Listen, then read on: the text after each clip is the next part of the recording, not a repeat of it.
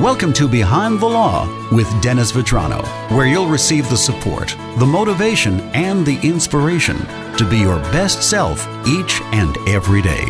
And now, here's your host, Dennis Vetrano. It's time again for Behind the Law with Dennis Vetrano. Good to see you, Dennis. Good to see you, Joe. Question from a listener Been separated, not legally, but just separated for eight years now.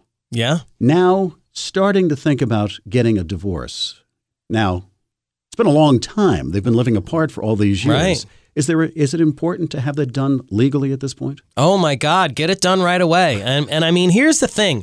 I think that people in that circumstance figure, well, I'm maintaining all separate finances. We've divided our bank accounts. You know, I live separately from them. We divided all of our personal items, but you know, look, the only three there's only three dates that are relevant in a divorce case.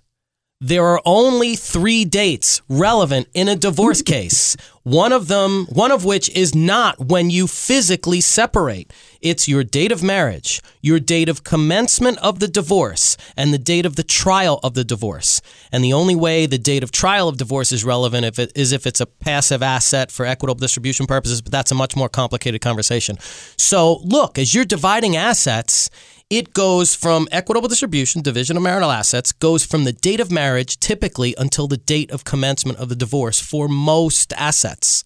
So if you've been physically living separate and apart, but your retirement plan's been going up for that period of time, guess what? If you haven't started the divorce and gotten it finalized, they could be entitled to half of anything you've acquired. That includes your 401k, your pension, those sorts of things.